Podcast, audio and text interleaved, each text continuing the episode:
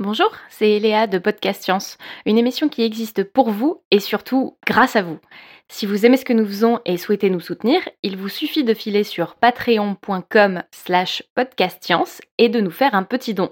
Ou même un tout petit, pour même pas le prix d'une pinte de bière chaque mois, vous nous aidez à servir la science dans la bonne humeur et c'est notre joie. Merci et bon épisode.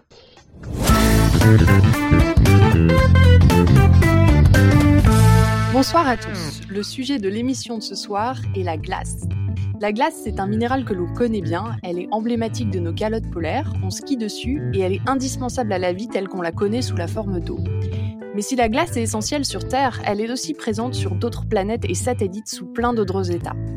Alors on peut se demander pourquoi la glace est-elle un objet d'étude si important en astrophysique, que peut-on apprendre de la glace dans le système solaire et au-delà, et en quoi est-elle intéressante en astrobiologie ? C'est ce que nous allons découvrir ce soir grâce à Baptiste Journaux, chercheur postdoctoral en astroglaciologie à la NASA. Vous êtes dans Podcast Science, émission 389.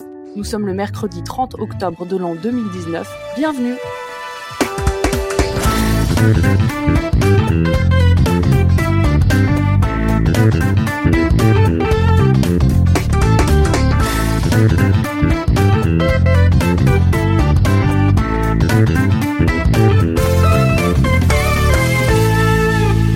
Alors bonjour, nous sommes aujourd'hui avec un peu partout dans le monde pour ce tour de table. Moi je vais être le maître de cérémonie ce soir, donc Alexa à Los Angeles et nous avons Johan à Pasadena, plus pour très longtemps d'ailleurs. Bonsoir. Nous avons Baptiste à Santa Cruz. Salut. Nous avons Eléa à Strasbourg. Bonsoir tout le monde. Et Irène depuis la Corse. Bonsoir tout le monde. Et donc, je vais laisser Johan maintenant commencer l'interview et introduire notre invité. Merci Alexa. Je pensais que dans l'introduction, tu dirais que tu connaissais Baptiste, que vous connaissiez un petit peu d'avant, mais du coup, tu es Baptiste, merci de venir ce soir. Ah bah c'est avec grand plaisir que je viens parler avec vous, effectivement, c'est super. Et alors j'ai pour savoir un petit peu comment t'interviewer, j'ai été sur ton site internet et j'ai vu que tu étais chercheur au département des sciences terrestres et spatiales de l'Université de Washington à Seattle, ainsi qu'au NASA Astrobiology Institute. Et sur ton site, il est marqué que tu es physicien des minéraux, planétologue, glaciologue, avec une formation de planétologie, de physique expérimentale et de géophysique. Ouais, ça fait beaucoup. Ça fait beaucoup de spécialités, beaucoup d'instituts. Est-ce que tu peux revenir un peu sur ton parcours, tes études ? Comment est-ce qu'on devient physicien des minéraux, planétologue, glaciologue, formation planétologie, physique expérimentale et géophysique ? Alors c'est effectivement, j'aurais peut-être dû raccourcir un petit peu, mais ça fait longtemps que j'ai pas mis à jour cette partie-là de mon site web.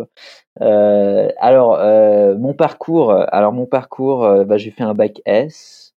Je sais pas si on veut partir de ce moment-là ou après, mais donc j'ai fait un bac S. Ensuite.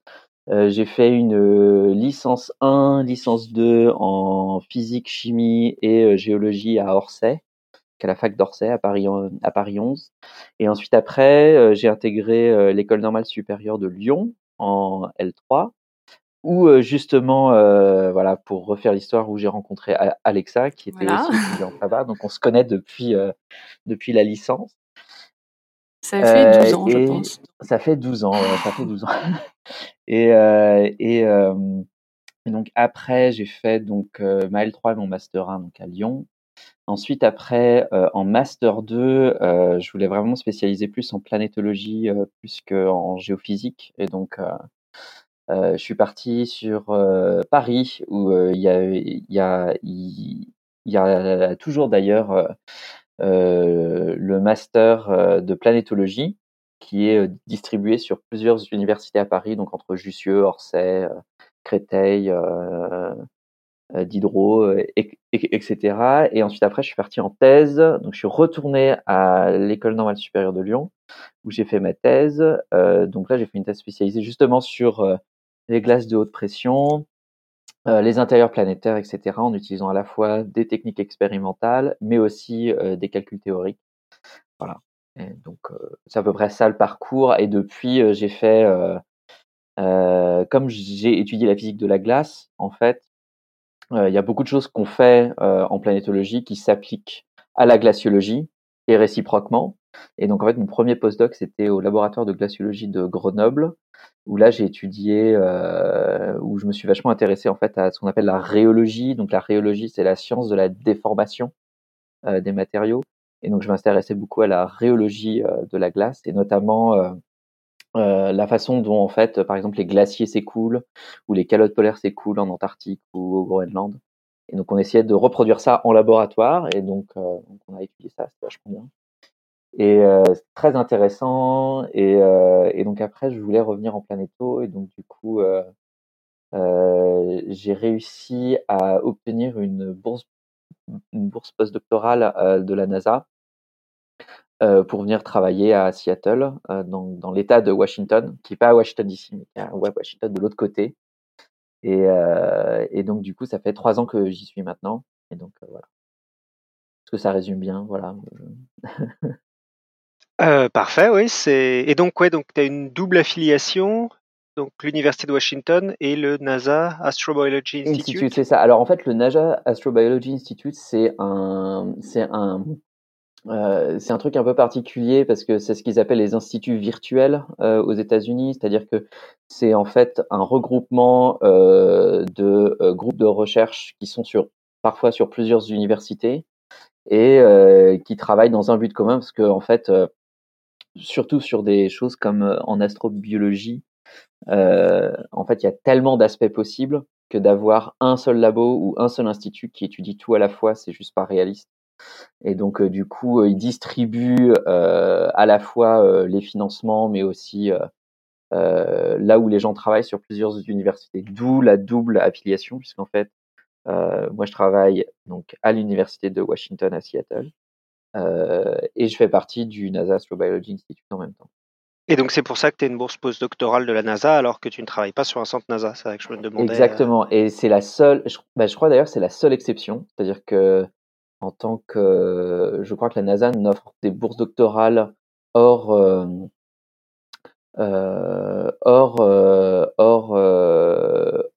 centre NASA, comme le JPL pour toi par exemple, ou au Johnson Space Center, ou etc. Je crois qu'il n'y a que le NASA Astrobiology Institute qui donne des financements dans des universités. D'accord. Merci. Du coup, je te propose de rentrer dans le vif du sujet. C'est parti. Sur la glace. Donc déjà. Qu'est-ce qu'une glace et est-ce que c'est forcément de l'eau? C'est une question voilà. Dans notre chatroom. Ouais. Alors c'est une question ultra intéressante parce que c'est alors en fait c'est très complexe dans le sens où ça dépend à qui tu demandes. Si tu demandes à un glaciologue, il te dira que c'est effectivement la phase cristalline de l'eau liquide. Si tu demandes à un planétologue ou même à un chimiste, il pourrait te dire que les glaces, c'est n'importe quelle phase solide de ce qu'on appelle un volatile, qui sont les molécules simples composées essentiellement d'oxygène, hydrogène, azote et carbone. Donc, par exemple, le méthane peut faire de la glace. Donc, la glace de méthane, tu peux avoir des glaces d'azote, on en trouve notamment sur Pluton, à la surface de Pluton. Mais pour ce qui va nous intéresser aujourd'hui, on va surtout parler de la glace d'eau et des glaces d'eau, puisqu'en fait, la définition pour la glace d'eau, c'est donc la phase solide de l'eau liquide. Et donc, il y a des phases qui sont cristallines, donc qui ont une structure ordonnée avec des atomes qui sont bien rangés, avec des structures géométriques très... parfois très très belle d'ailleurs.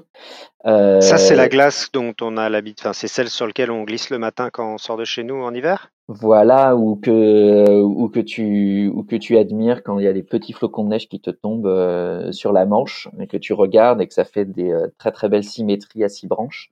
Et en fait ces symétries à 6 branches, elles sont directement reliées à la structure interne vu que la glace que l'on connaît, c'est ce qu'on appelle la glace 1H, et le H veut dire hexagonale. Parce que justement, elle a une symétrie hexagonale et c'est pour ça que les flocons de neige ont une symétrie 6. C'est parce qu'à l'échelle atomique, en fait, les atomes sont organisés de manière hexagonale. Et donc, dans la nature, sur Terre, tu la trouves sous forme hexagonale, mais en fait, il se trouve qu'il y en a beaucoup plus que juste une, des formes cristallines. Et voilà, donc tu peux en avoir, pour le moment, on en a identifié 18 différentes, la dernière ayant été découverte cette année. Donc la glace 18 et du coup on a toute une gamme de types de glace qui peuvent exister à différentes conditions de pression et de température. Alors effectivement la plupart de cette diversité existe à haute pression, donc largement au-delà des pressions qu'on trouve dans l'océan terrestre par exemple. Mais voilà. Et donc on peut aussi trouver des glaces amorphes aussi, c'est-à-dire un peu comme un verre. On dirait un verre d'eau, c'est pas le verre d'eau dont on parle d'habitude. C'est un verre comme de l'obsidienne pour une lave ou pour le verre d'une fenêtre par exemple. C'est-à-dire que c'est une phase amorphe où il n'y a pas de structure interne à l'intérieur et où tous les atomes sont organisés de manière aléatoire, mais ça reste solide. C'est pas comme un liquide ou un gaz où en fait les molécules peuvent bouger les unes par rapport aux autres. D'accord. J'ignorais qu'il y avait autant de formes différentes de glaces. Et est-ce qu'on trouve toutes ces glaces à l'état naturel sur Terre ou... Alors c'est là où c'est assez génial, c'est que en fait la celle qu'on trouve le plus sur Terre à 99,9999%, c'est la glace 1H, c'est celle qu'on connaît tous. Qui d'ailleurs a des propriétés très bizarres quand on y pense, parce qu'elle flotte sur son liquide, elle est moins dense que son liquide, et généralement c'est l'inverse, les solides sont toujours plus denses que leur liquide. C'est aussi la même propriété qui fait que tu peux faire exploser une bouteille si tu la mets au congélo. Exactement. Et en fait, elle grossit en volume quand elle gèle, alors parce que la densité diminue. Exactement. D'accord. Tu gardes la même quantité de matière, donc tu as le même nombre de molécules, mais elles vont prendre plus de place à l'état solide. Et en fait, les forces de cristallisation sont tellement incroyables que ça peut casser même du verre, quoi. Donc, même mettre une bouteille de champagne bien scellée au congélo, c'est une très mauvaise idée. Parce que ça va exploser. Qu'est-ce qu'on disait ? Sur Terre, oui, sur Terre. Donc, on a la glace 1H qui est largement majoritaire. Mais il se trouve qu'en fait, on trouve aussi de la glace 1C, donc C qui veut dire cubique, et qui, donc ça tu peux la trouver à très haute altitude dans certains nuages, dans la haute atmosphère, mais en fait c'est une phase qui n'est pas très stable, et donc du coup en fait on ne va pas vraiment réussir à la récupérer ou la retrouver.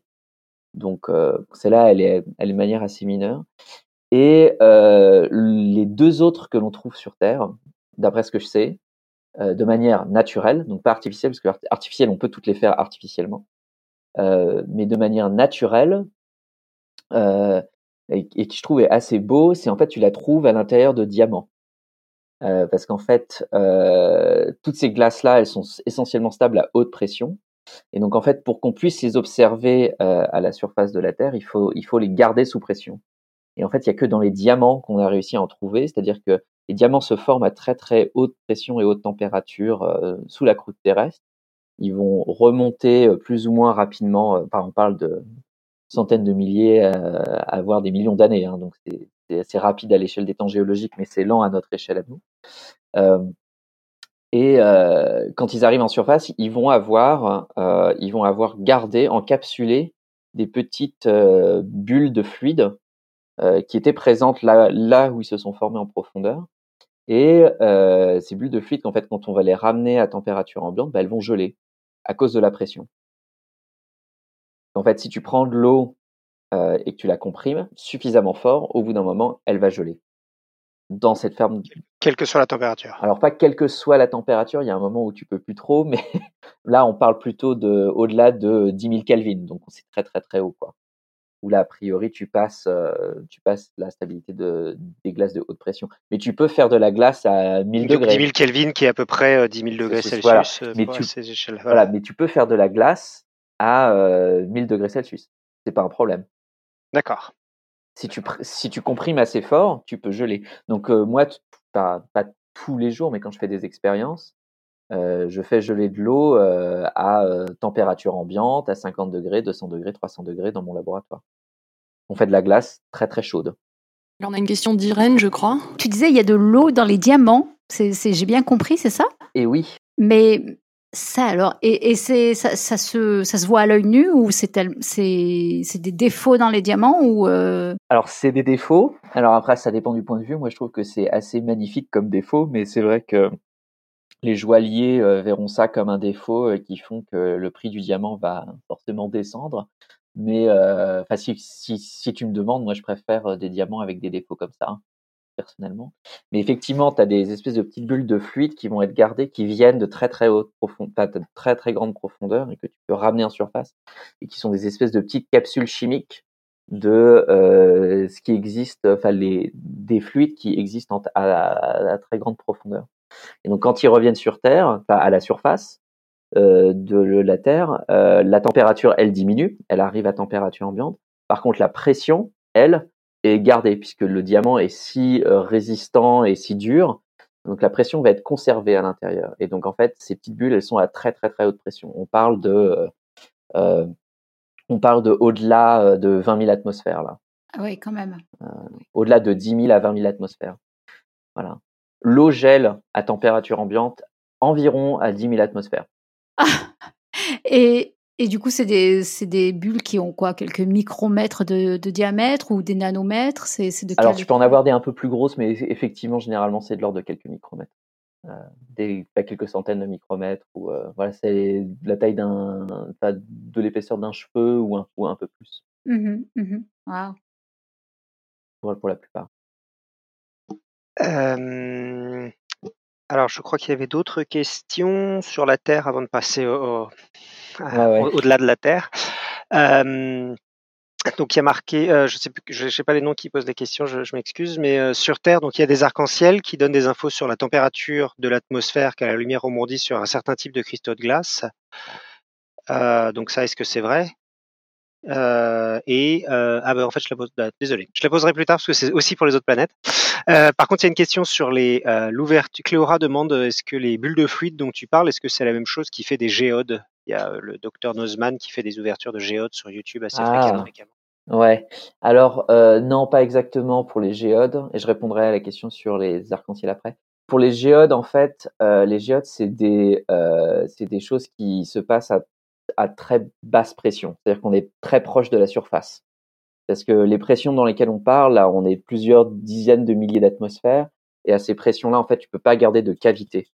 C'est-à-dire que les cavités vont s'écrouler sur elles-mêmes, à part quand il y a du fluide, où là, du coup, elles vont pas pouvoir s'écrouler puisqu'il y aura du fluide à l'intérieur. Mais les géodes, c'est quelque chose qui est beaucoup plus proche de la surface quand ça se forme. On parle de peut-être quelques centaines de mètres à peut-être 1 kilomètre de profondeur, mais pas beaucoup plus. Donc, c'est pas exactement la même chose. Donc, typiquement, il y avait ce film absolument terrible et génial à la fois qui s'appelait The Core, qui est un grand classique pour regarder entre géophysiciens pour s'amuser parce qu'en fait, toute la géophysique à l'intérieur est vraiment mauvaise.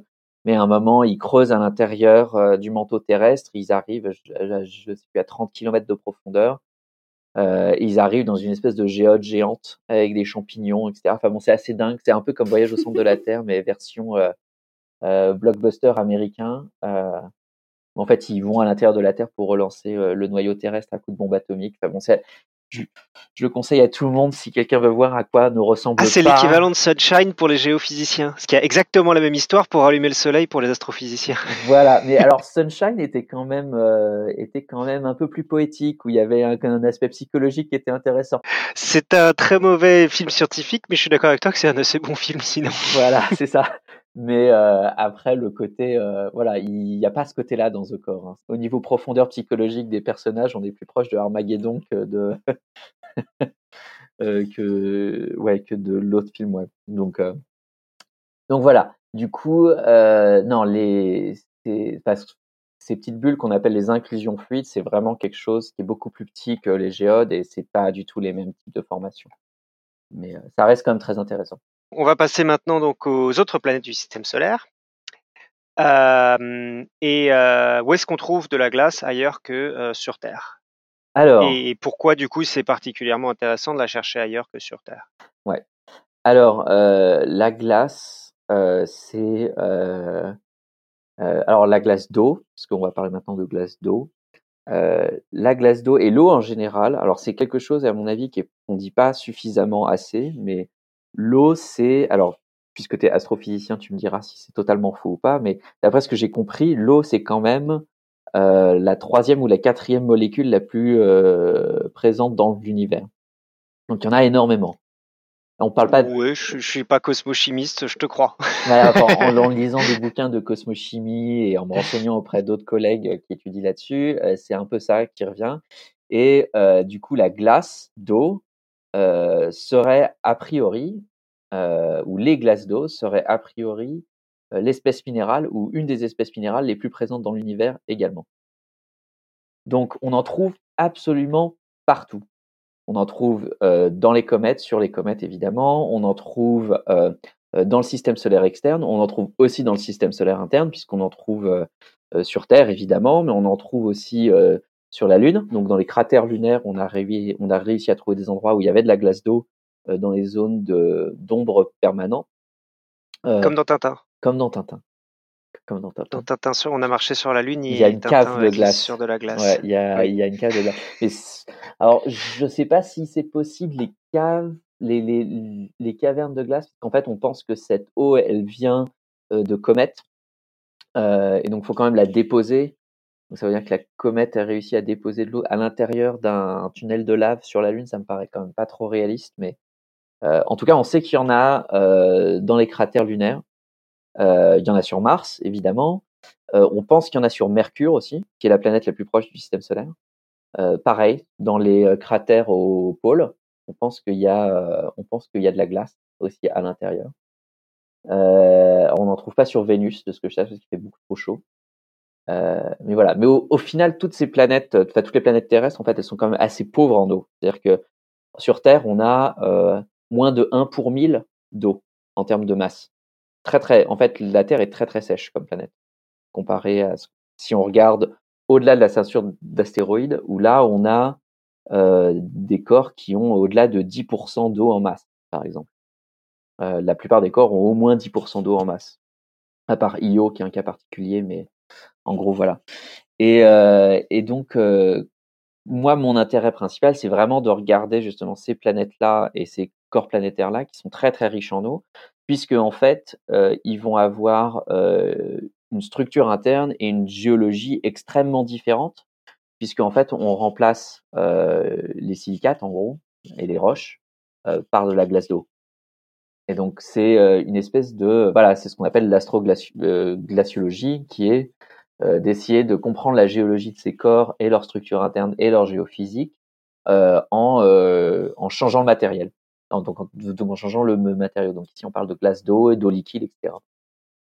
Donc on voit du cryovolcanisme, par exemple, avec de l'eau qui est éjectée et qui ferait comme des volcans, mais avec de l'eau liquide qui sortirait à la place de la lave, de roche, etc. Donc il y a plein de choses comme ça qui sont assez exotiques et bizarres dans le système solaire externe. Et ça, c'est des choses qu'on a détectées ou qu'on imagine qu'on peut détecter? Alors ça, c'est des choses qu'on a détectées, puisqu'on a vu donc sur Encelade, qui est une toute petite lune de Saturne, assez récemment, on en a découvert aussi sur Europe, qui est une des lunes principales, une des lunes joviennes de Jupiter. On a découvert des émissions de geysers, de petits grains de glace qui sont émis depuis la surface. Et donc, on pense que ces grains de glace viennent en fait d'une source liquide, a priori potentiellement d'un océan en sous-surface, c'est-à-dire que la surface serait gelée et donc il y aura une espèce de croûte de glace de quelques kilomètres d'épaisseur. Et en dessous, on pense de plus en plus qu'il y a un océan en fait en profondeur. Et donc ça viendrait de la. Je vous encourage à aller voir les photos de Encelade et de prise par la mission Huygens Cassini qui sont absolument magnifiques. Ouais. Non, mais c'est une très bonne remarque parce qu'en fait ils ont pris des photos un peu à contre-jour avec les geysers qui sont émis du pôle sud de Encelade qui sont parmi les plus belles photos à mon avis de toute la mission. Où on voit vraiment ces espèces d'émissions, d'éruptions qui sortent du pôle sud et qui viennent de zones très fracturées qu'on appelle les griffes de tigre ou les tiger stripes en anglais, qui ressemblent vraiment à une espèce de griffure à la surface. Et on sait que ces geysers viennent de ces endroits-là et qui correspondent aussi à un endroit où il fait beaucoup plus chaud à la surface. Donc on pense que c'est vraiment une émission qui vient d'un océan profond. Tu avais une question, Alexia ? Oui, j'ai une question parce que ces 2 dernières années, il me semble, il y a des papiers qui ont démontré l'existence d'eau dans le manteau sur Terre, ce que pas mal de journaux grand public ont dit un océan dans le manteau de la Terre, etc. Alors, je voulais savoir ce que tu avais à nous dire là-dessus. Ah oui. Alors ça, c'est un peu joué sur les mots parce que voilà, en fait, c'est des collègues à moi qui ont sorti le résultat, qui est un résultat qui est très très... Oh, ça casse. Non, mais qui est génial. Mais en fait, je pense que ça souligne un peu le problème, certains problèmes qu'on a en communication scientifique. Et je pense pas que ce soit eux, hein. Vraiment. Je pense pas du tout que ce soit eux. C'est vraiment l'emballement médiatique qu'il y a eu derrière. Et en fait, leur résultat, en fait, c'était de montrer que, en fait, on pouvait mettre énormément d'eau dans certaines faces qu'on trouve dans le manteau terrestre. Et si on fait des petits calculs comme ça pour essayer de voir quelle est la quantité d'eau qu'on pourrait arriver à mettre dans le manteau terrestre avec cette nouvelle structure qu'ils ont identifiée, en fait, ça correspond à peu près à la quantité d'eau qu'il y a dans tous les océans terrestres. Ouais, c'est immense. Et donc voilà. Ah non, c'est énorme. Donc, c'est une source d'eau potentiellement énorme. Mais cette eau-là, elle n'est pas sous forme d'eau liquide à l'intérieur de la Terre. Elle est sous forme piégée à l'intérieur de minéraux. Donc, c'est des minéraux hydratés. Et donc, du coup, elle n'est pas libre de circuler, en fait. On n'est pas en train de flotter sur un océan qui est à l'intérieur. C'est pas du tout ça. Mais comme le manteau terrestre, c'est... par volume, la couche la plus importante sur Terre. Si tu changes un tout petit peu sa chimie et que si tu arrives à mettre un tout petit peu d'eau en proportion, en pourcentage dedans, en termes de quantité totale, c'est énorme. Donc c'est ça ce que c'était essentiellement ce résultat. Et c'est hyper intéressant parce que du coup, ça permet aussi de réfléchir à quel est le cycle de l'eau sur Terre.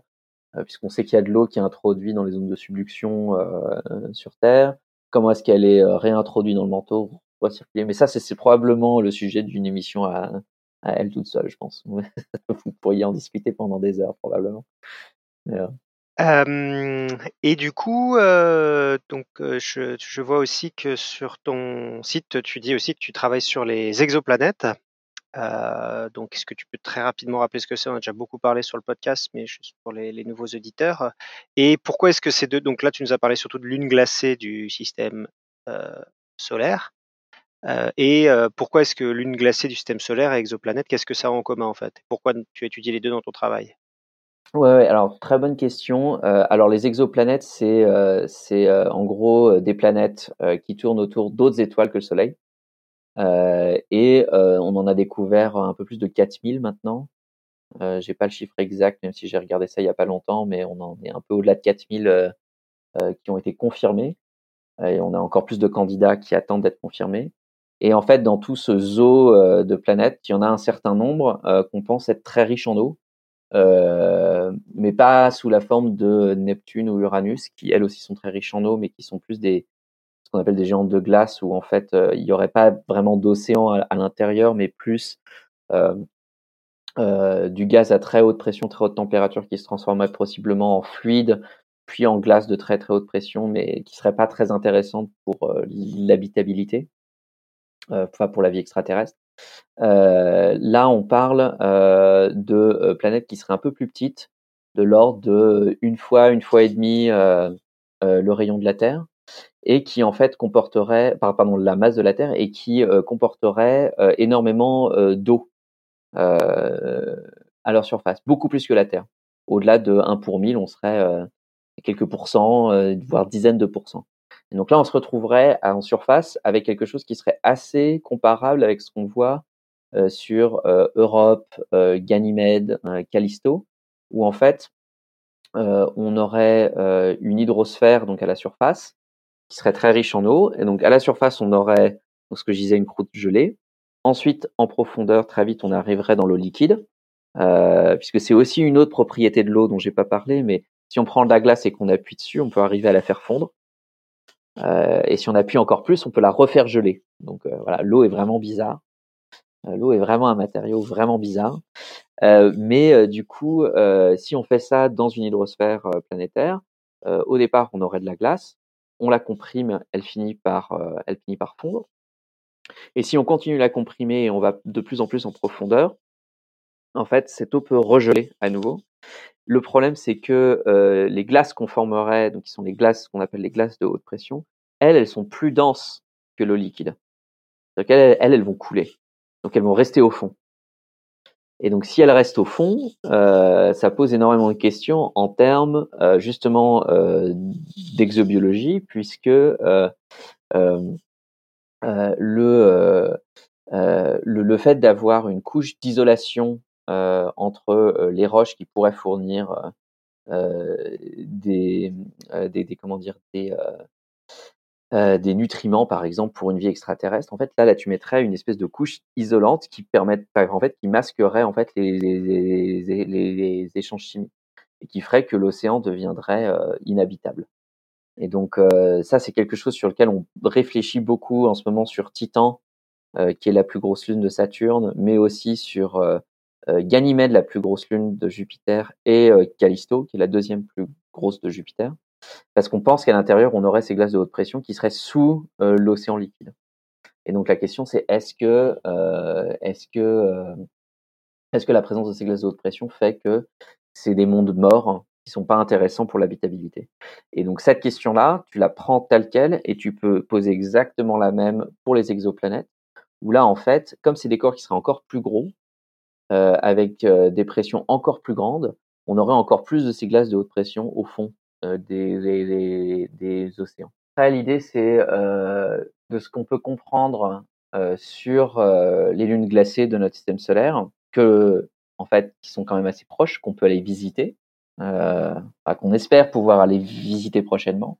On espère pouvoir généraliser ce qu'on a appris dans ces mondes-là et utiliser ça pour essayer de comprendre ces exoplanètes océans. Donc, tout le monde reste extrêmement excité par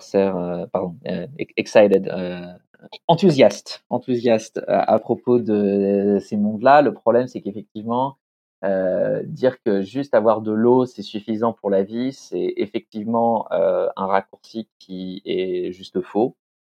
Donc, on peut parler aussi des différences en définition, en exobiologie. Et donc, ce que nous, on essaie de faire, c'est vraiment essayer de voir si, même si on a de l'eau liquide, est-ce que le fait que les propriétés physiques de l'eau font qu'elle gèle à haute pression et donc on aurait ces manteaux de très haute pression en profondeur, fait que ce monde serait complètement mort au final.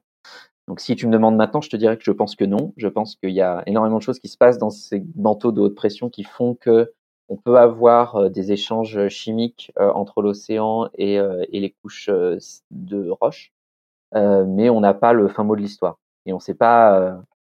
Voilà, on est vraiment au tout début de ces recherches-là. Et, voilà, c'est très intéressant. D'accord. Bah, on va passer, je pense, un tout petit peu après à l'exobiologie. Je voulais un tout petit peu finir avec deux ou trois questions sur le côté un peu plus astro, du coup.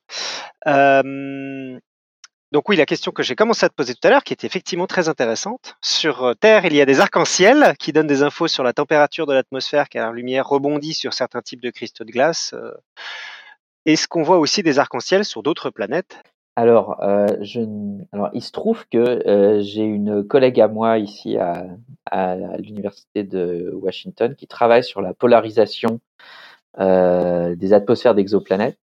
Et il me semble, la dernière fois qu'elle m'en a parlé, qu'ils n'avaient toujours pas détecté d'arc-en-ciel sur les exoplanètes, même s'il est tout à fait possible qu'il y en ait, et même c'est très probable qu'il y en ait, à partir du moment où on aurait soit des cristaux, soit des gouttes de liquide en suspension dans une atmosphère. Il est possible d'avoir, dans certains contextes, des arcs-en-ciel. Et en fait, là, il y a même des gens qui espèrent pouvoir les détecter un jour, puisque la polarisation de la lumière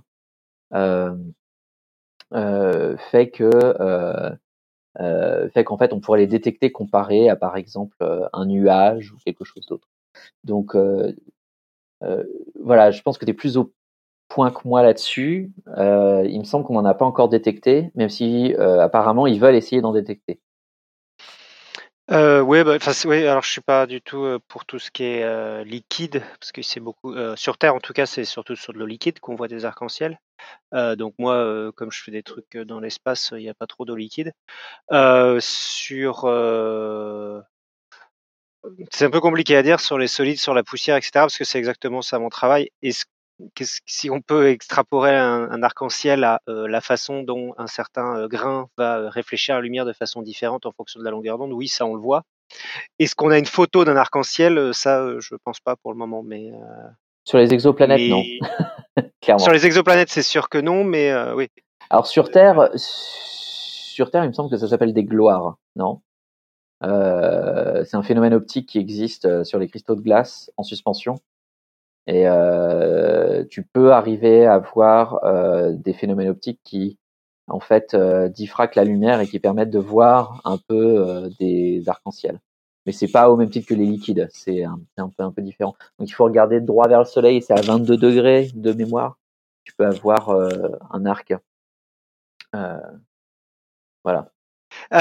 Donc voilà, j'avais juste noté une phrase que je comptais te faire décortiquer, mais je pense que tu as déjà très bien expliqué, que tu disais sur ton site: mon travail se concentre sur les équilibres thermodynamiques des systèmes aqueux à haute pression et à des températures similaires aux lunes glacées aux intérieurs des exoplanètes riches en eau. Et du coup, je crois que tu as tout dit sur cette phrase-là. Tu as parlé d'équilibre thermodynamique, je crois. Oui. Des systèmes aqueux à haute pression, température similaire aux lunes glacées intérieures des exoplanètes riches en eau. Parfait. On a encore 2-3 petites questions sur les exoplanètes. Est-ce qu'on a déjà découvert des lunes d'exoplanètes ? Il y a eu une publication l'année dernière qui disait qu'il l'avait potentiellement vue, mais je crois que c'est encore très discuté. Ça, je peux répondre. Pour le moment, il n'y a pas de lune confirmée. C'est une détection qui est très difficile à faire, donc on a des possibilités. Effectivement, l'année dernière, il y avait un machin. Il disait qu'autour d'une planète de type Jupiter, ils auraient trouvé un truc qui fait 17 fois la masse terrestre. Bon, mais c'est très bon. Il y a beaucoup de conditionnels là-dedans. On n'est pas du tout encore sûr d'une détection. Voilà. Et puis, avant de partir aussi, quelles sont les futures missions d'exploration du système solaire qui t'intéressent le plus pour ton travail actuellement ?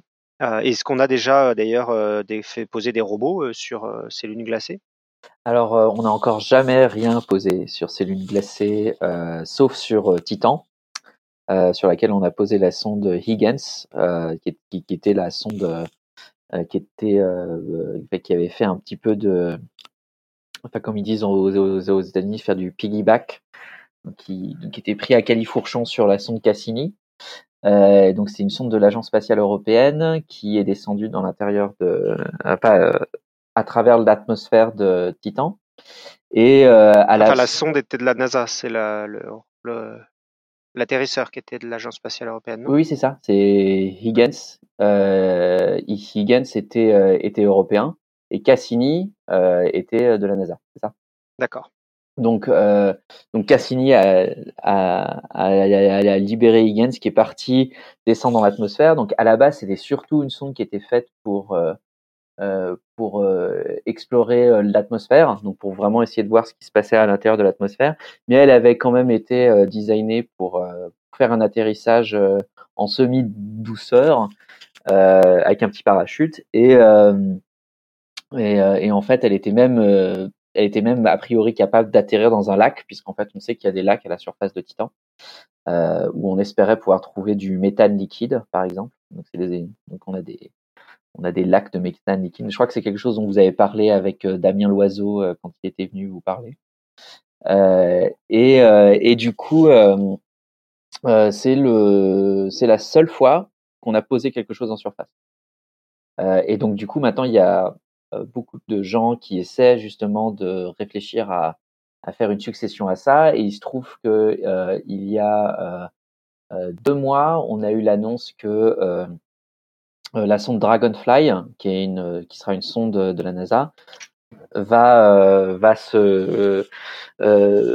retourner sur Titan. Et alors, la sonde Dragonfly, elle a ça de particulier que en fait, c'est pas juste un robot qui va se poser. C'est même pas un rover, c'est un drone. Donc, ils auront des petites hélices et ils vont pouvoir se balader à la surface de Titan et se déplacer en se posant à plusieurs endroits. Donc, ils ont prévu, je crois, pour le moment, 5 ou 6 endroits où on se déplacer, mais ils vont faire plusieurs dizaines de kilomètres, voire une petite centaine de kilomètres de déplacement à la surface de la planète. Autre truc cool avec ça, c'est que on peut pas alimenter un robot à ces distances-là du Soleil avec des panneaux solaires.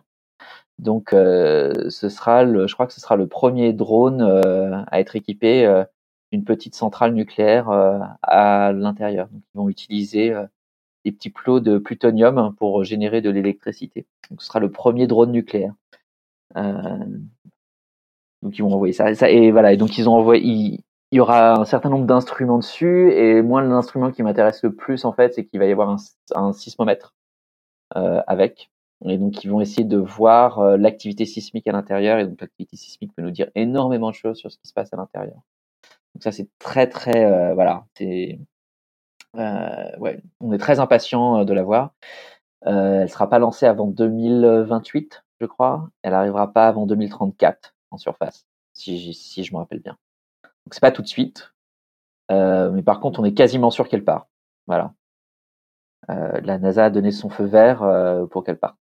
Donc voilà. Donc ça c'est la mission qui, à mon avis, est la plus ambitieuse depuis longtemps en termes de risque, parce qu'il y a beaucoup de choses qui n'ont jamais été faites avec cette mission. Donc, notamment envoyer un drone, même s'il va y avoir un petit drone qui va partir sur Mars là.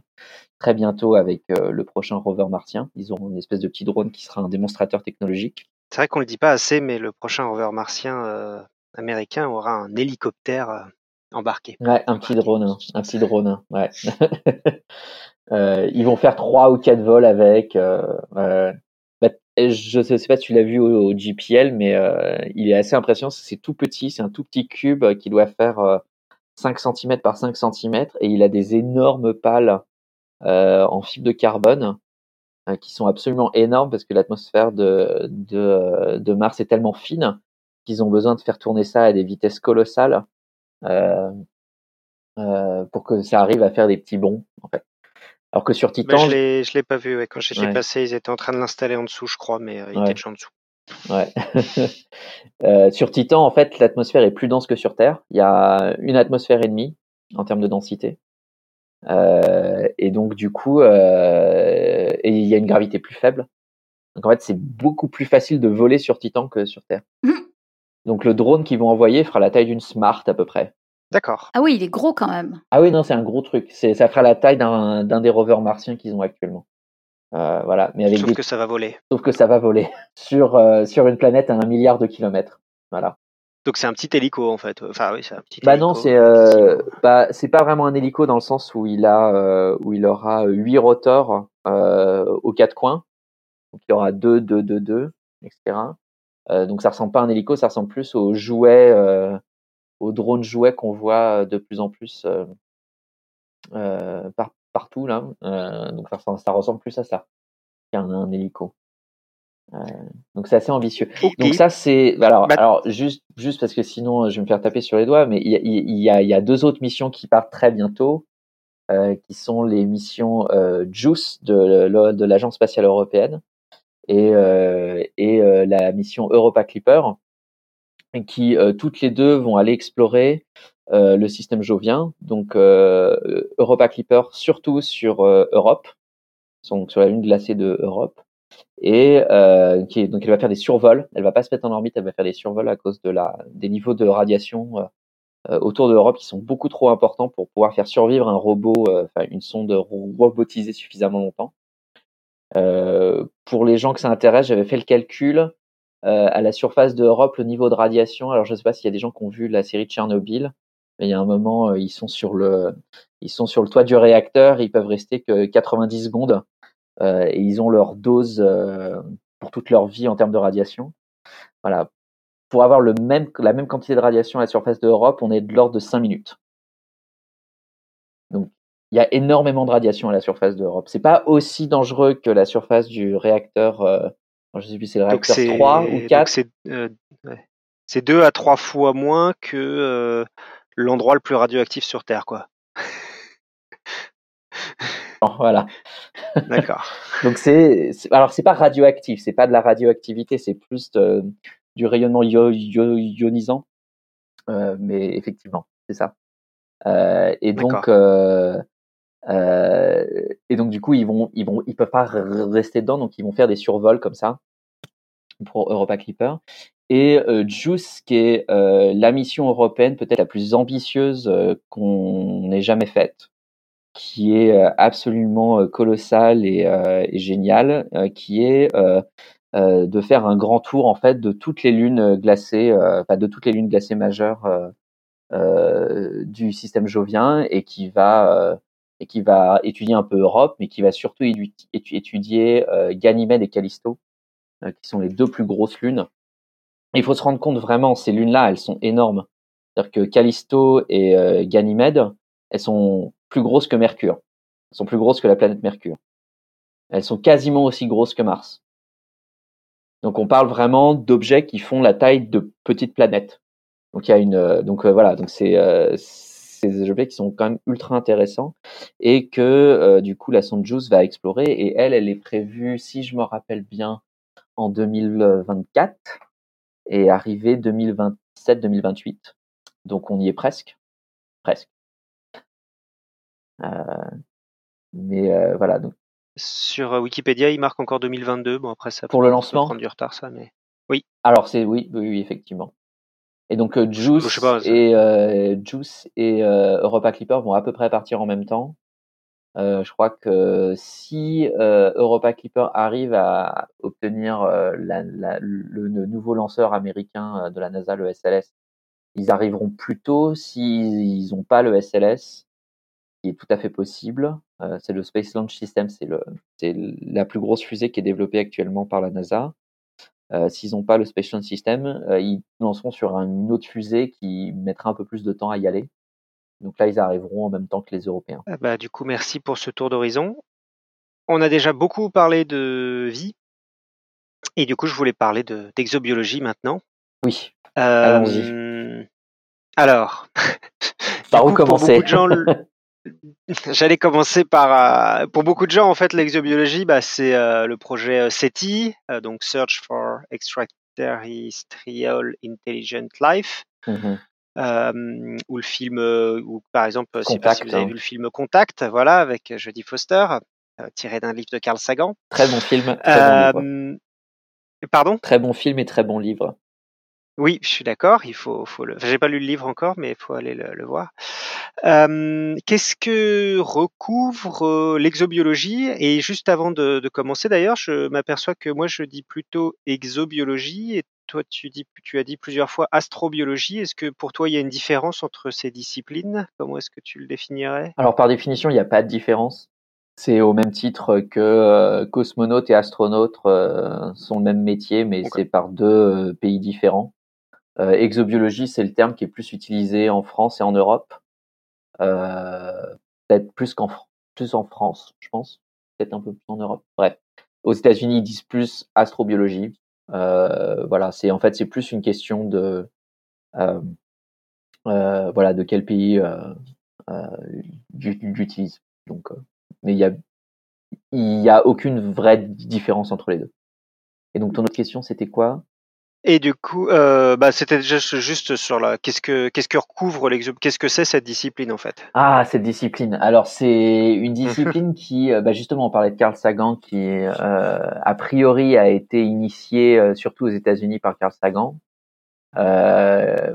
qui est une discipline qui, en fait, cherche à identifier à explorer les possibilités de vie dans l'univers. En fait, on a un point de données qui est sur Terre. On sait que là, la vie existe. On ne sait pas comment elle est apparue. On ne sait pas vraiment. On ne sait toujours pas comment elle est vraiment apparue. Mais on s'étonne beaucoup du fait qu'on n'en voit pas ailleurs, parce qu'a priori, on est basé sur des briques. Les briques chimiques sur lesquelles on est construit, elles sont quand même partout dans l'univers. On trouve du carbone, de l'oxygène, de l'hydrogène, de l'azote absolument partout. Et notamment aussi, une des découvertes, je pense, les plus fondamentales qu'on ait eues en astronomie ces dernières années, c'est qu'on sait aussi maintenant qu'on a des acides aminés partout. On a des acides aminés qu'on a détectés très très loin du système solaire. Et donc, les briques même qui composent notre ADN, les briques moléculaires qui composent notre ADN, on les trouve partout. Et donc la question c'est pourquoi est-ce qu'on n'en voit pas partout de la vie? Donc ça rejoint un peu le paradoxe de Fermi sur lequel vous avez parlé avec Damien, il me semble. Damien. Ouais. Qui est si on regarde toutes les statistiques et qu'on fait la somme de toutes les statistiques du nombre de planètes, etc., du nombre d'étoiles dans des galaxies, du nombre de galaxies, en fait on arrive sur la conclusion qu'a priori il y a de la vie partout. Pourquoi est-ce qu'on l'a toujours pas vu, etc. Donc l'astrobiologie moderne, on est un peu parti de ça maintenant, et je pense que vraiment ce qu'on cherche à voir, c'est vraiment en deux parties. Il y a la partie sur essayer de comprendre l'origine de la vie sur Terre, parce que on le sait très bien avec l'histoire géologique de la Terre. Les conditions initiales de la Terre dans laquelle la vie est apparue sont extrêmement différentes des conditions actuelles. C'est-à-dire que c'est la différence qu'on a entre un environnement qui est habitable, par exemple, la Terre actuelle.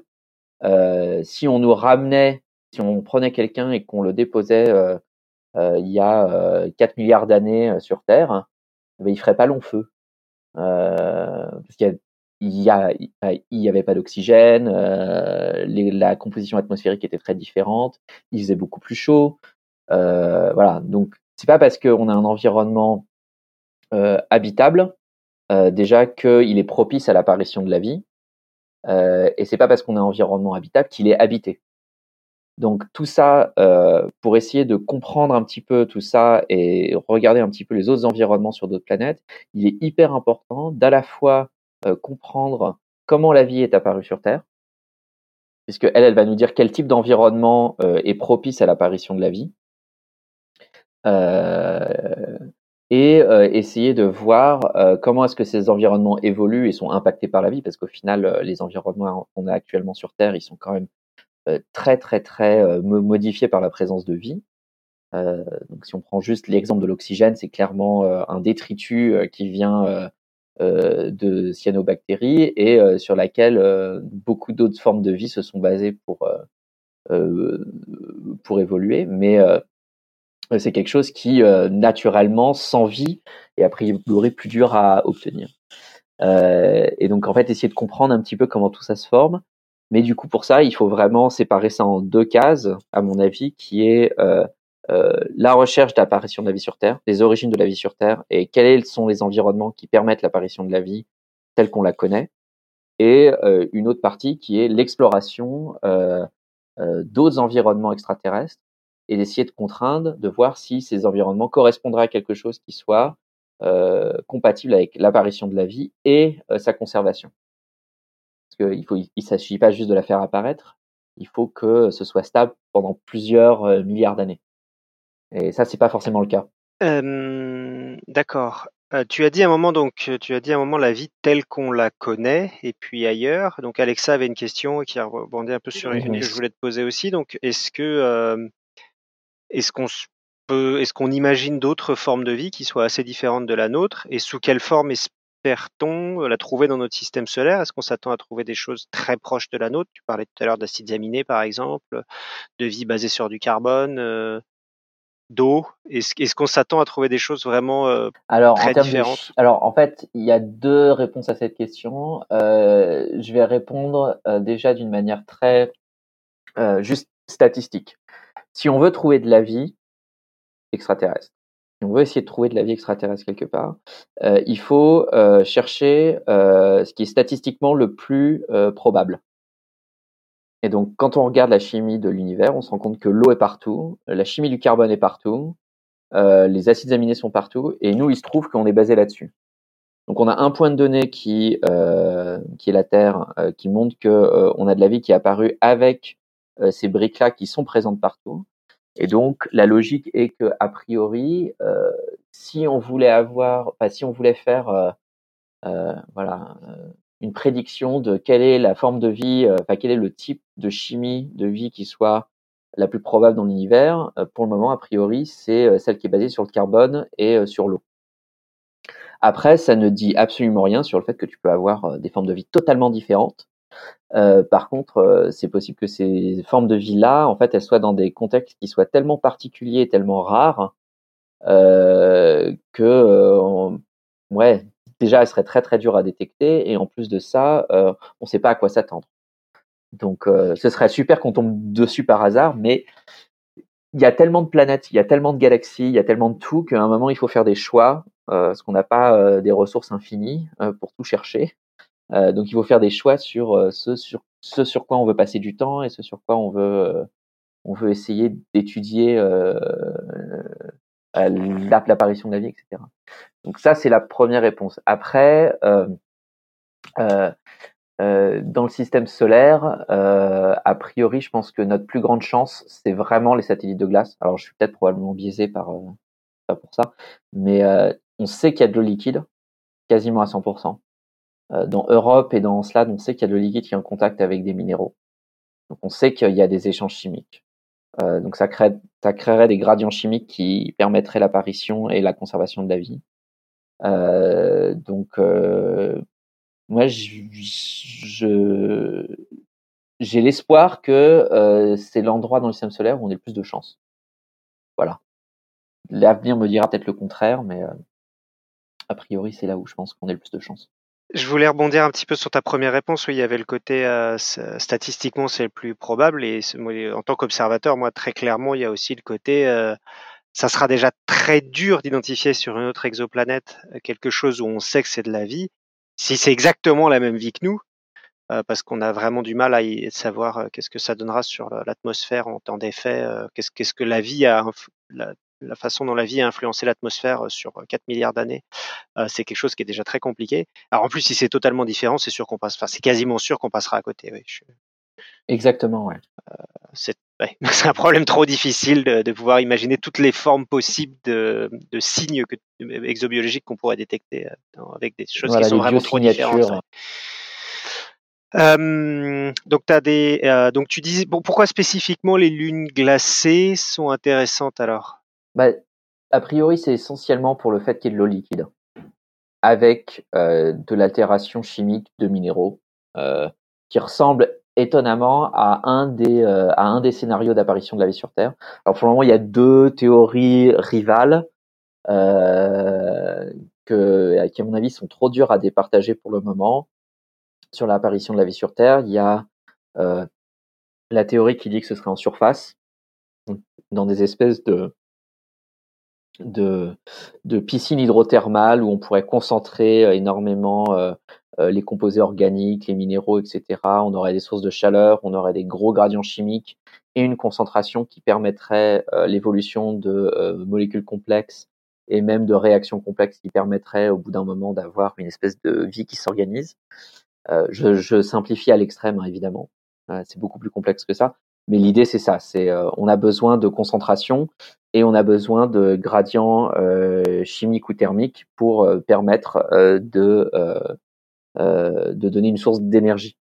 Il y a aussi certains chercheurs qui disent qu'on a besoin d'une source de lumière parce que ça permet en fait d'apporter une source d'énergie supplémentaire pour pouvoir garder des formes complexes. Je vais pas rentrer dans les détails, mais en gros, c'est ça. Ça, c'est la théorie 1. qui voudrait que la Lévis soit arrivée en surface, en dehors des océans. Il y a la théorie 2 qui dirait que ce serait apparu potentiellement au fond des océans, typiquement dans des cheminées hydrothermales comme on voit actuellement aux zones médio-océaniques où on a des fluides extrêmement chargés en minéraux qui sont recirculés à travers la croûte océanique et qui amèneraient ces gradients chimiques et cette source d'énergie et qui serait possiblement l'endroit où la vie serait apparue. Alors c'est soutenu plus ou moins par certaines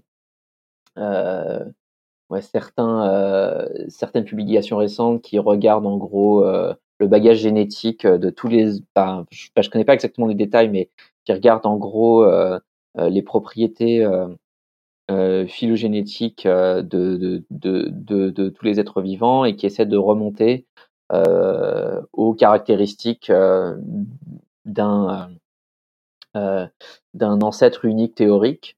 Et en fait, a priori, ce serait un organisme qui aimerait les hautes chaleurs et donc ça serait plus ça irait plus dans le cas des sources hydrothermales, mais c'est pas vraiment sûr. Donc ça reste encore un peu.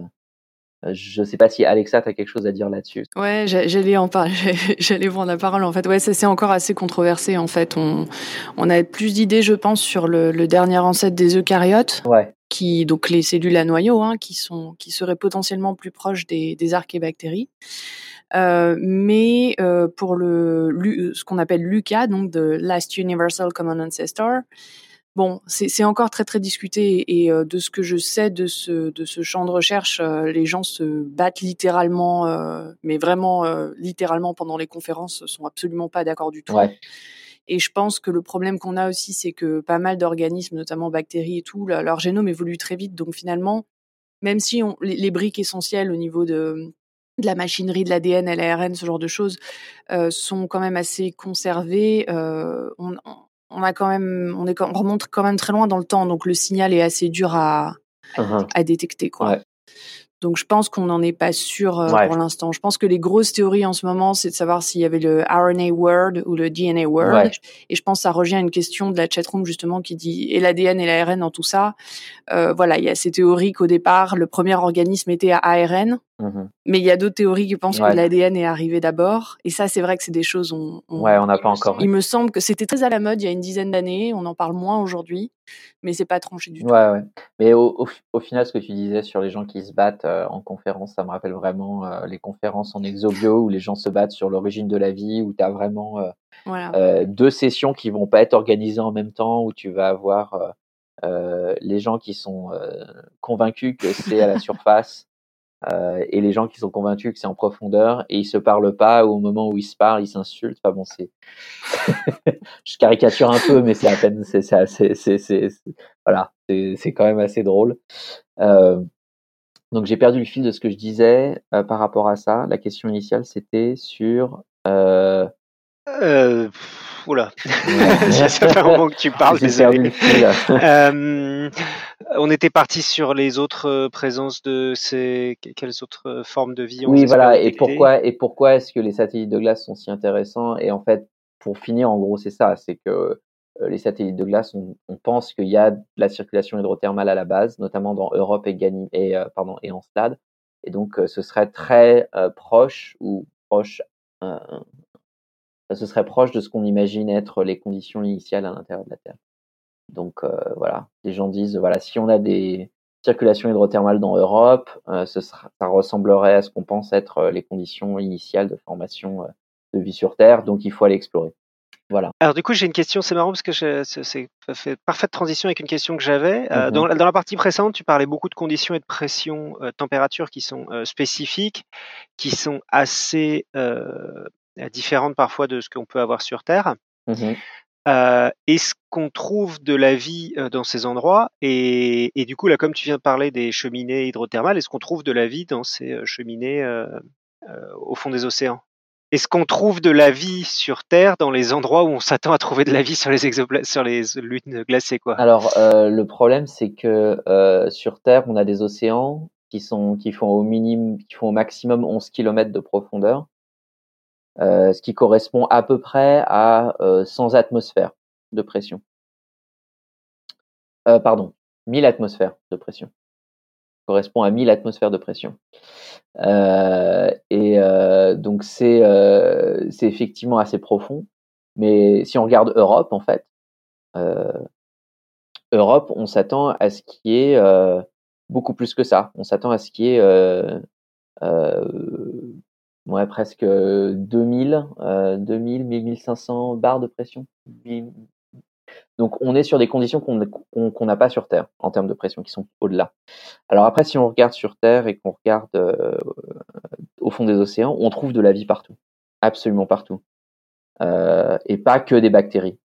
Au fond de la fosse des Mariannes, qui est l'endroit le plus profond sur Terre, on voit à la fois des organismes, on voit même des vertébrés, ils ont vu des poissons à ces profondeurs-là, ils ont vu des poulpes, donc il y a énormément de choses. Et alors dès qu'on se rapproche des cheminées hydrothermales, là on a beaucoup plus de vie parce qu'il y a des sources d'énergie beaucoup plus importantes. On a plein de crevettes, des mollusques, etc. qui sont là. Mais alors, les conditions de pression sont quand même un peu plus faibles, parce qu'on est autour de 5 km de profondeur, donc on est moitié moins profond à peu près.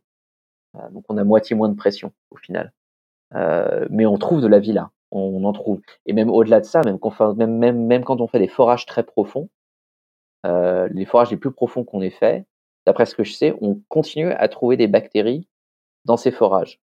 Donc on sait qu'il y a de la vie dans la roche, même dans les forages les plus profonds qu'on ait pu faire. Donc ça, pour le moment, on n'a pas trouvé, je crois qu'il disait ça à une conférence en exobio là, à Seattle justement en juillet dernier, et il disait on n'a pas encore trouvé la limite supérieure en pression pour la vie. On ne la connaît pas encore. Il y avait une question de Nico, donc pour rebondir un petit peu à ce que tu disais avant sur l'ARN et l'ADN, est-ce qu'on en a trouvé sur des comètes ou sur des exoplanètes ou juste des acides aminés? Pour les exoplanètes, pour le moment, on n'a pas fait de chimie, donc je peux répondre, on n'a pas fait de chimie complexe, donc on n'a même pas d'acides aminés et encore moins d'ARN et d'ADN. Pour les comètes, je ne sais pas. Pour les comètes, je peux répondre aussi de ce que je sais. On n'a jamais trouvé d'ADN ni d'ARN nulle part. Les seules choses qu'on a trouvées, c'est des acides aminés, à la fois. Alors sur les comètes en particulier, je suis pas absolument sûr. Par contre, je sais qu'on en trouve dans les météorites.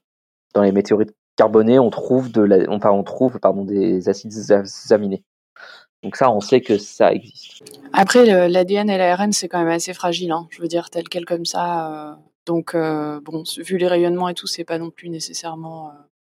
S'il n'y a pas de vie, c'est pas non plus nécessairement étonnant qu'on ne le retrouve pas tel quel. Ouais. Ou même s'il y avait de la vie, du coup, en fait. Même s'il y avait de la vie, le fait de laisser traîner de l'ADN dans l'espace pendant plusieurs millions d'années, en fait, tu ne la retrouverais plus. Non, sans doute pas. Je ne pense pas, en tout cas. Mais... Ouais. Ok, et je voulais maintenant rentrer, avant de parler de ton travail au jour le jour, je voulais rentrer dans un truc un peu plus spéculatif pour les dernières questions.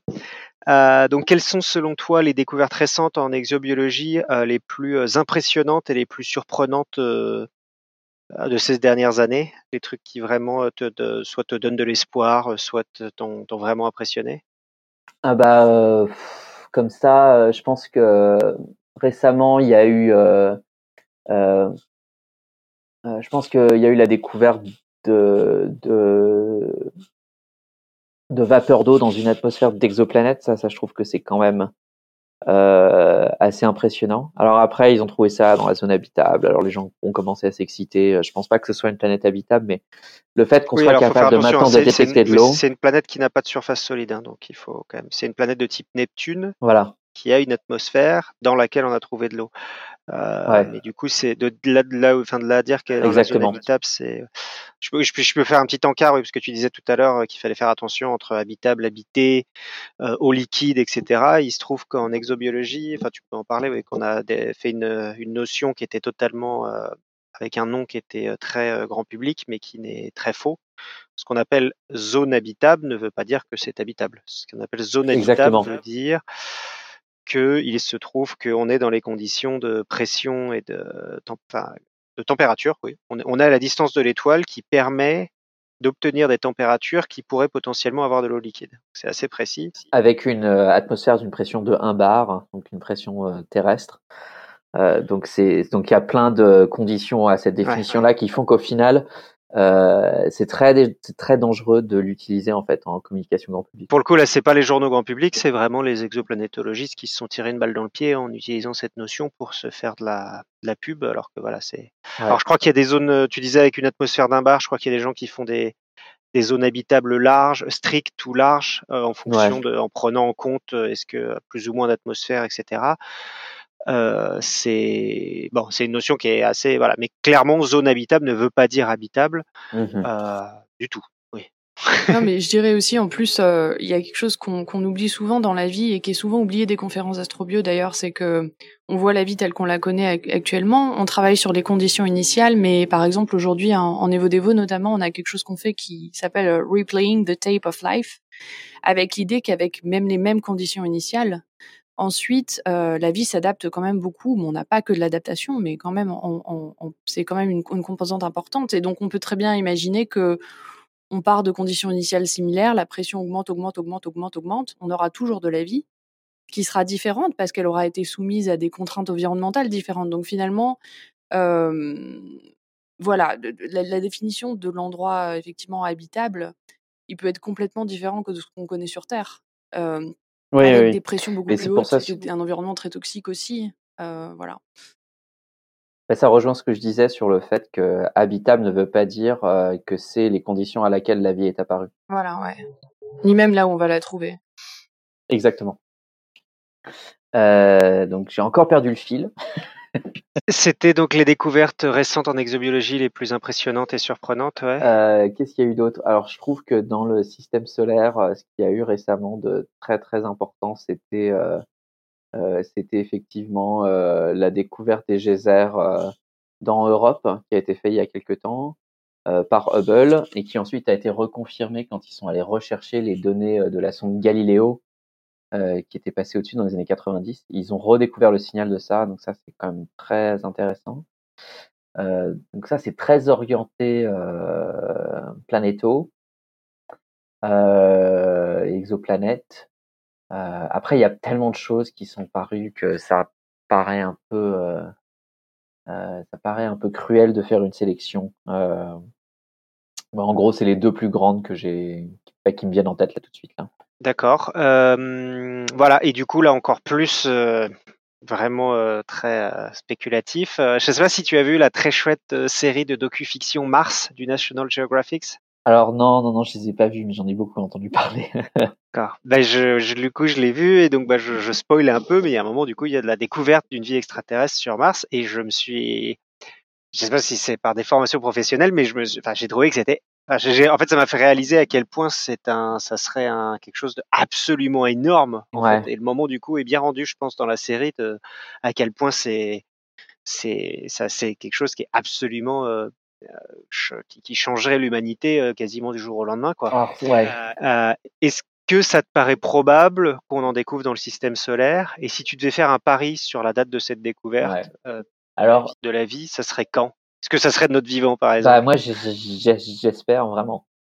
Tu vois, j'ai envie d'y croire que de notre vivant, c'est-à-dire dans les 50 prochaines années, on arrivera à trouver de la vie dans le système solaire. Je peux pas donner de garantie parce que personne ne peut, clairement. Mais je pense qu'on aura... je pense que notre meilleure chance, c'est effectivement dans les satellites de glace. Donc, Europe, Titan, Ganymède... Encelade, c'est vraiment notre meilleure chance, plus que Mars probablement à mon avis. Et on parle de vie vivante, pas de vie fossile. Vie fossile sur Mars peut-être, mais ça demandera plus que des rovers pour la détecter. Faudra aller creuser, faudra aller dans des endroits, faudra aller dans les tunnels de lave sur Mars par exemple, où elle aurait pu survivre plus longtemps, etc. On n'y est pas encore. Mais j'ai l'espoir qu'on en trouve dans le système solaire avant qu'on en trouve sur une exoplanète. En tout cas. Ouais. Et pour revenir sur ce que tu disais sur le fait que ça changerait l'humanité, je suis pas si sûr que ça, en fait. Parce qu'on en parle tellement. C'est une question que Irène vient de poser. Pourquoi ce serait un si grand impact d'ailleurs? Du coup, c'est intéressant. Ouais, en fait, moi, je suis pas persuadé que ce serait si... En fait, ce serait révolutionnaire dans la communauté scientifique. Je pense que les gens seraient... quand on parle de révolution, c'est-à-dire au niveau choc, quoi. Après, je pense que la plupart des gens non spécialistes, je sais pas, j'ai l'impression qu'on parle tellement d'aliens tout le temps, il y a tellement de science-fiction partout, qu'au final, les gens, peut-être qu'en fait, ça ferait pas un impact aussi révolutionnaire que ça, mais peut-être que je me trompe, mais je me demandais si en fait au final les gens ont été tellement habitués à entendre parler d'aliens qu'au final ce sera pas si révolutionnaire que ça. D'accord, mais c'est intéressant. Enfin, moi je le verrais vraiment. Pour moi, ça serait une seconde révolution copernicienne, oui. Quoi. Ça serait à remettre l'homme totalement à sa place dans l'univers. Enfin, pour moi, ça serait vraiment la plus grande découverte scientifique qu'on ferait peut-être même de toute l'humanité, quoi. Mais bon, après, je sais pas. Alors, moi, en tant que biologiste, Johan, je pense que ce serait si c'était vraiment différent, tu vois. Si on avait une vie qui était basée sur autre chose que de l'ADN, par exemple, ou sur un ADN très, très, très différent, là, ce serait super intéressant.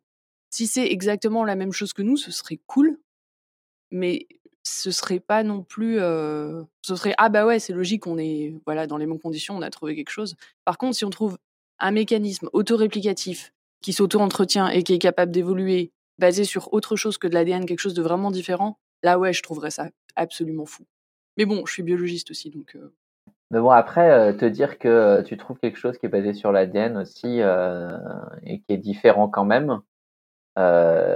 là après tu pars dans le fait que si t'as 2 points de données qui trouvent le même truc, en termes de statistiques t'explose sous les compteurs, quoi. Ça veut dire qu'il y a de la vie avec de l'ADN absolument partout. Ouais. Enfin, où tu peux te dire que c'est probablement le cas. Très bien, du coup après ces grandes questions, je voulais finir un peu l'interview sur ton travail au jour le jour. Qu'est-ce que tu fais au jour le jour? Donc tu parlais de physique expérimentale.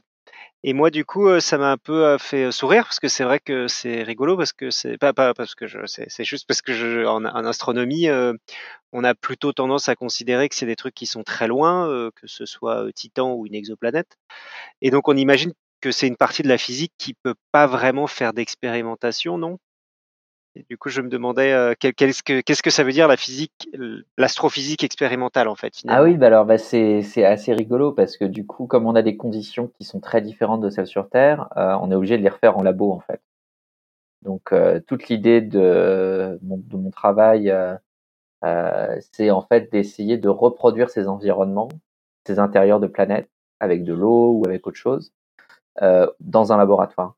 Donc, on a des machines pour faire des pressions, des pressions colossales à haute et à basse température pour essayer de voir ce qui se passe à ces conditions-là. Donc, on a des machines qui permettent d'aller à plusieurs dizaines de milliers, centaines de milliers, millions, dizaines de millions d'atmosphères terrestres pour essayer d'explorer les intérieurs de ces planètes-là. Donc, ça c'est assez rigolo. C'est des jouets. En fait, on pourrait croire que c'est énorme, et en fait, c'est tout petit. Ça tient dans la main, en fait. C'est ça qui est assez génial. Donc, on utilise des diamants qu'on taille en pointe. On va couper la partie la plus pointue et pour avoir une petite surface plate. Et on va mettre l'échantillon dessus, et ensuite on va mettre un autre diamant en face et on va le comprimer. Et on va appuyer très très fort dessus. Et comme c'est taillé en pointe, tu décuples les forces que tu as appliquées. En fait, tu as la même force mais appliquée sur une toute petite surface. Et donc, du coup, tu augmentes les pressions de manière colossale grâce à ça. Ça s'appelle les cellules à enclume en diamant et c'est une technologie qui est apparue dans les années 60, 50 et qui permet de reproduire les intérieurs les pressions dans les intérieurs des planètes, par exemple. Et donc c'est un joujou assez fun en fait. que du coup tu peux voir à travers, hein, donc tu peux voir par exemple les cristaux qui croient. Je pourrais vous envoyer ça, je ne sais pas si ça pourra vous servir, mais je peux vous envoyer des vidéos de cristaux qui croient à plusieurs dizaines de milliers d'atmosphères. C'est assez t'as des cristaux de glace à 200 degrés à plusieurs milliers d'atmosphères, et on les voit croître, et ça fait des très jolis cristaux. Bah avec plaisir, on les mettra sur les notes d'émission sur le site internet. D'accord, donc ça c'est ce que tu fais au jour le jour en fait, donc ça c'est les expériences sur lesquelles tu travailles. Et ce qu'il y a, j'ai vu aussi que sur ton site il y avait des photos de toi avec un bonnet et des skis. Ouais. Tu fais du terrain ou tu fais des vacances? J'ai fait du terrain. Je veux le crédit pour certaines de ces photos d'ailleurs. Exactement, merci Alexa.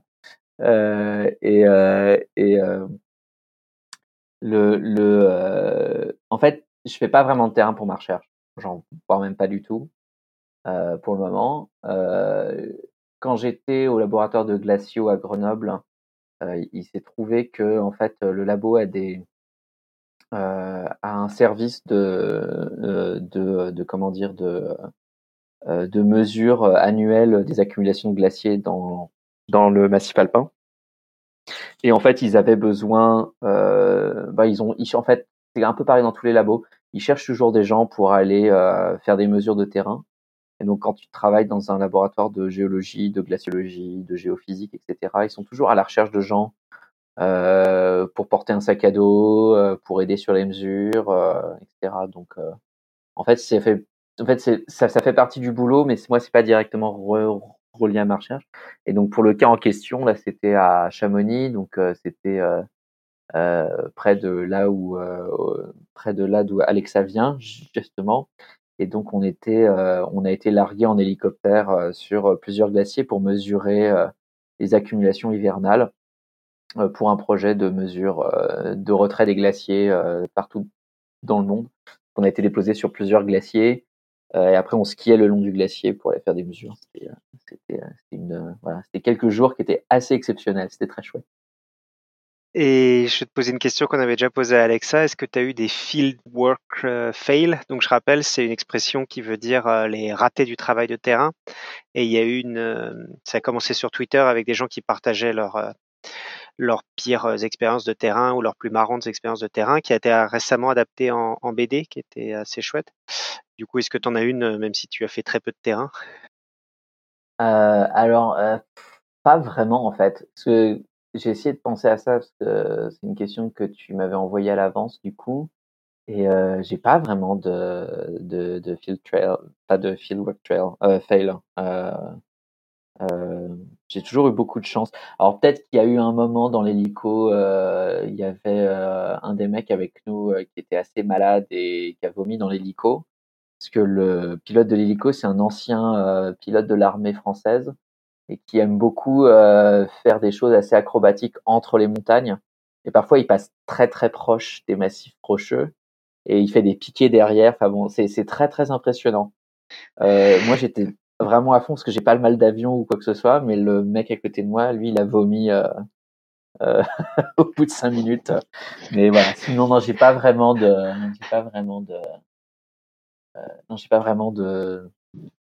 d'histoire plus que ça, en fait.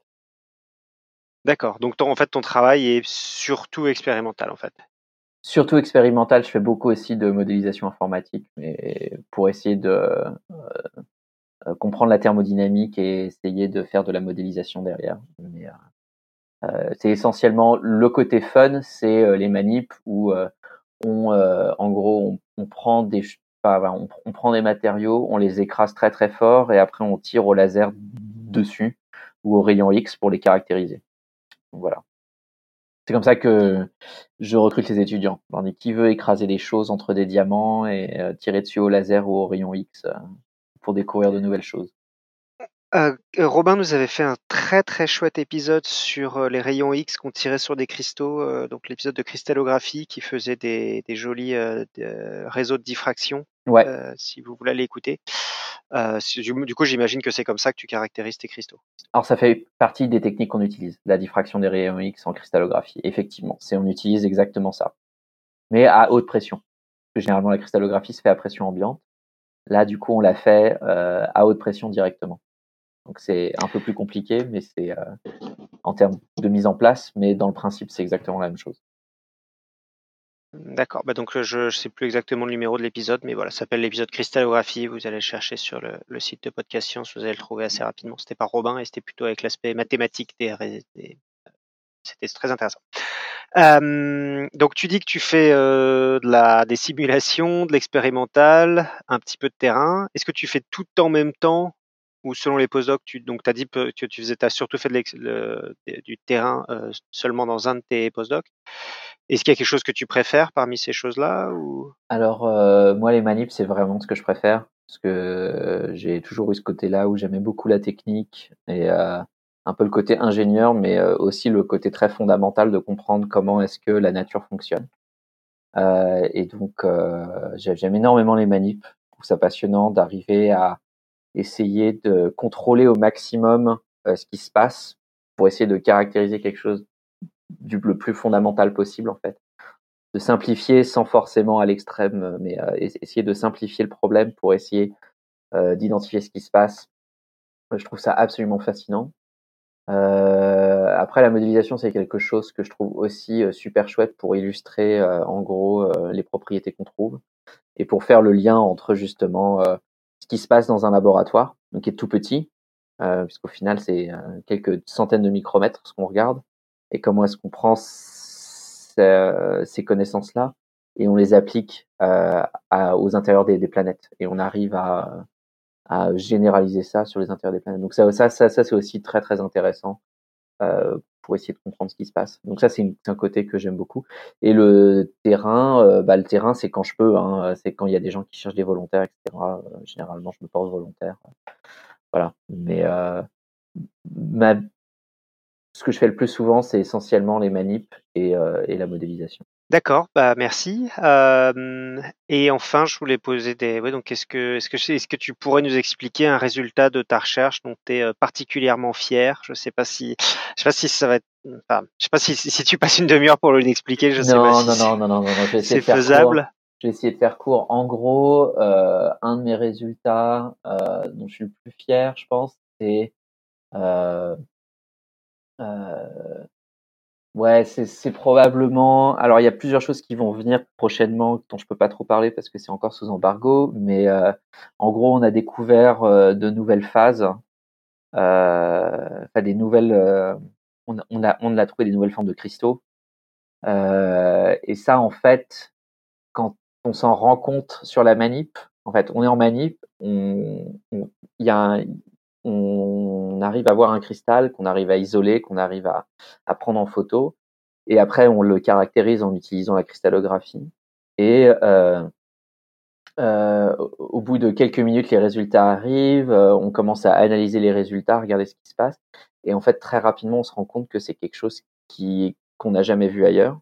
Alors du coup il y a tout cet aspect où on regarde sur toutes les bases de données, etc., si ça a déjà été vu quelque part, et au bout d'un moment on se rend compte que non.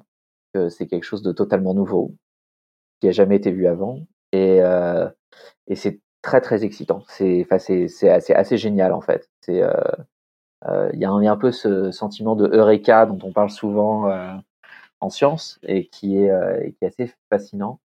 Et donc on a des nouvelles structures cristallographiques que j'espère publier très bientôt et qui sont directement appliquées, qui sont directement importantes pour les satellites de glace. Donc, qui vont probablement avoir une importance assez majeure pour les intérêts des satellites de glace.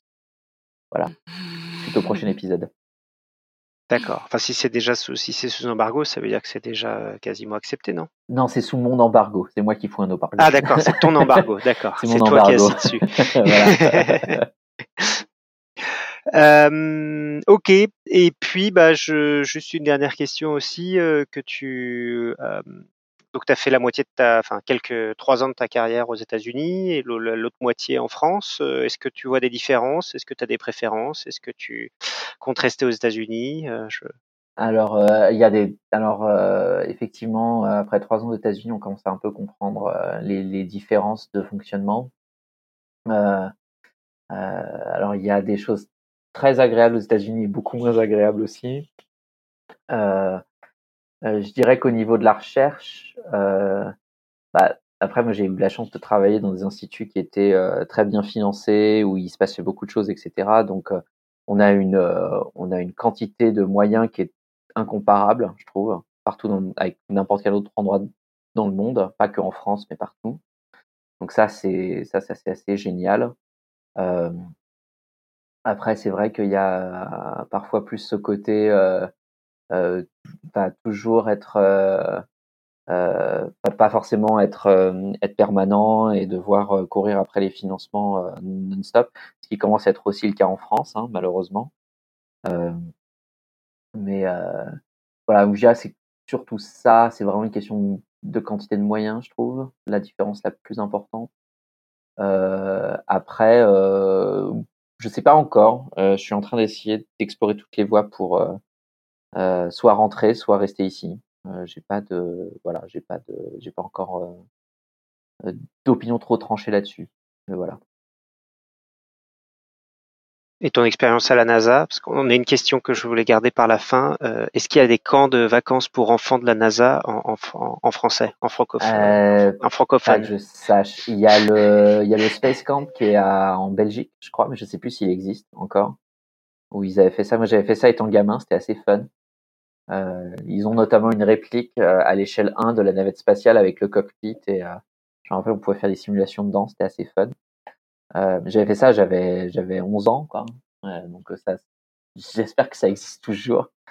Je pense pas que la NASA organise des camps en France ou en Europe. L'agence spatiale européenne doit le faire aussi, peut-être. Je sais pas. En tout cas, mon expérience à la NASA, comme on disait, moi, elle est un peu particulière puisque je suis pas sur un centre NASA. Donc, j'ai beaucoup de contacts avec des gens qui sont dans les centres NASA. Donc, ça m'arrive souvent d'aller au Jet Propulsion Laboratory, justement, là où toi tu es, pour collaborer avec des gens là-bas.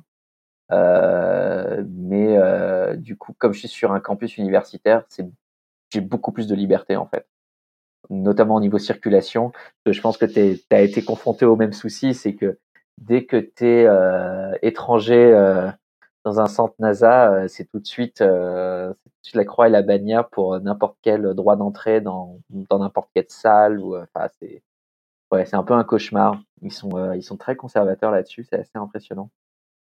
Ouais, je suis pas sûr de recommander à quelqu'un d'aller faire un postdoc en tant qu'étranger sur un site NASA parce que c'est vrai que c'est. C'est quand même assez génial, hein. Tu vois des choses assez hallucinant. Je suis d'accord, c'est vrai que je me plains, mais c'est vrai qu'il y a quand même énormément de côtés. La plupart de mes collaborateurs sont dans un bâtiment où je n'ai pas le droit d'entrer, par exemple, ce qui est un peu particulier quand même pour travailler. Ouais, le côté administratif, on l'oublie souvent, mais le dernier A de NASA, c'est administration. Exactement, voilà. Donc, c'est vrai qu'effectivement, je pense que c'est très l'expérience est très différente pour un Américain, et c'est vrai que pour un foreign national, comme ils disent, et encore, on n'est pas chinois ou d'autres nationalités qui sont encore assez. Ouais. Voilà. C'est pas bon. Enfin, en tout cas, mis à part ce côté-là, je trouve que c'est pas. Moi, j'ai vraiment adoré mes années ici, vraiment. C'est vraiment un super endroit pour bosser, il y a plein de gens super intéressants, il y a énormément de moyens, les gens sont motivés, on est connecté avec des gens qui font des missions spatiales, du coup c'est quand même assez génial. Très bien, et donc je voulais juste finir par dire qu'on pouvait te suivre sur Twitter, sur @B__ donc _jour. Donc B comme Baptiste et jour comme journaux qui est ton nom. Voilà, donc B_jour voilà. Sur Twitter. Et du coup, je rends la parole à Alexa pour le pitch de la semaine prochaine. Ouais, tout à fait. Alors juste rapidement par rapport à ce que tu disais sur Twitter, dans la chatroom, j'ai pris des images de Christo Baptiste sur ton Twitter et d'expériences que tu as fait au synchrotron notamment. Donc voilà, c'est ce que j'ai mis dans la chatroom et donc c'est le compte de Baptiste que j'ai pris les posts du compte de Baptiste pour ceux qui veulent voir des images, c'est dans la chatroom.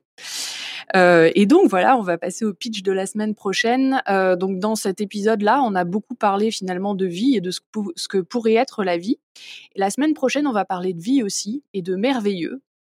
qui est d'autant plus sidérant qu'il est le fruit de la vie et non pas d'une imagination débordante, justement, puisqu'il va s'agir du monde vivant qui nous entoure. Et la semaine prochaine, on va accueillir Patrick Beau, que vous connaissez peut-être de par ses livres ou sa chaîne YouTube Axolot, aidé par Pierre Carnière, alias Topo, qui vont nous parler de leur livre Nature secrète, qui est un livre en fait sur la nature d'une beauté rare, dont la splendeur des images n'a d'égal que la fascination des sujets dont il traite, et donc la merveille du monde animal. Donc voilà de quoi on parlera la semaine prochaine. Et comme vous le savez, dans Podcast Science, la tradition, c'est que notre invité nous amène une citation. Et donc, Baptiste, je vais te laisser lire ta citation. Citation, je cite. Je suis de ceux qui pensent que la science est d'une grande beauté.